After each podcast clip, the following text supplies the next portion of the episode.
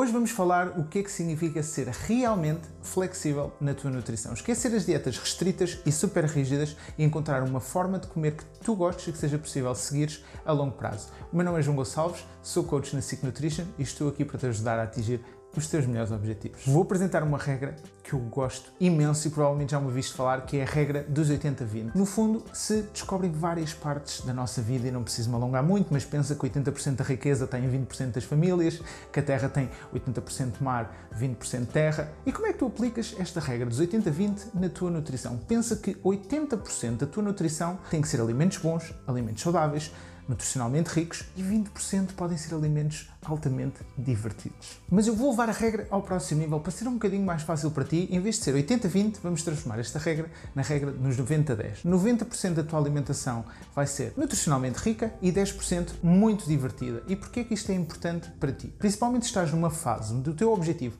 é perder gordura, é mais fácil garantir que tens 90% dos alimentos altamente nutritivos e altamente saciantes para ser mais fácil fazer dieta para conseguir conseguires atingir os teus resultados com muito mais prazer e durabilidade. Os outros 10% podem ser coisas que tu realmente gostas muito de comer e é possível fazeres isto, ter saúde, perder gordura e atingir os teus objetivos. E isto é aquilo que nós chamamos na Sick Nutrition do pêndulo da flexibilidade.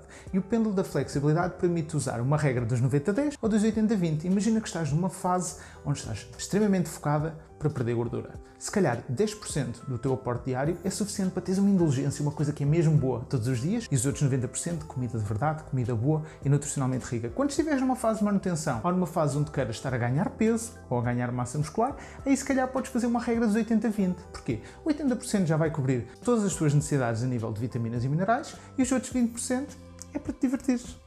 Então, é possível comeres um docinho todos os dias? É. E é muito mais fixe ter uma dieta onde tu podes comer um docinho todos os dias, perder gordura e ter todo o prazer naquilo que comes. Então, imaginemos que tu precisavas de 2.000 calorias por dia. Dessas 2.000, 90% alimentos bons, nutricionalmente ricos. As proteínas, os vegetais, os hidratos, as frutas. O que é que é 90% de 2.000 calorias? 1.800 calorias. Então, se tu precisavas de 2.000 e 1.800 já foram gastas em boa comida, sobram-te 200. Essas 200 são para te divertir todos os dias. Vou sublinhar novamente, todos os dias. E 200 calorias pode ser o quê? Por exemplo, um sneakers. Imagina que tu gostas de comer um sneakers todos os dias e que aquela é a tua inteligência diária. Tu podes. Não estás a furar a dieta. Tu podes. E é isto que é importante, saber que podes comer um miminho todos os dias e mantém-te focado em ter 10% para comer uma coisa que goste e os outros 90% aquilo que eu realmente preciso. Isto é ou não é um descomplica na tua nutrição. De que forma é que tu costumas inserir aqueles alimentos que tu mais gostas na tua alimentação do dia a dia? Ainda fazes dias do lixo, cheat meals ou o que for?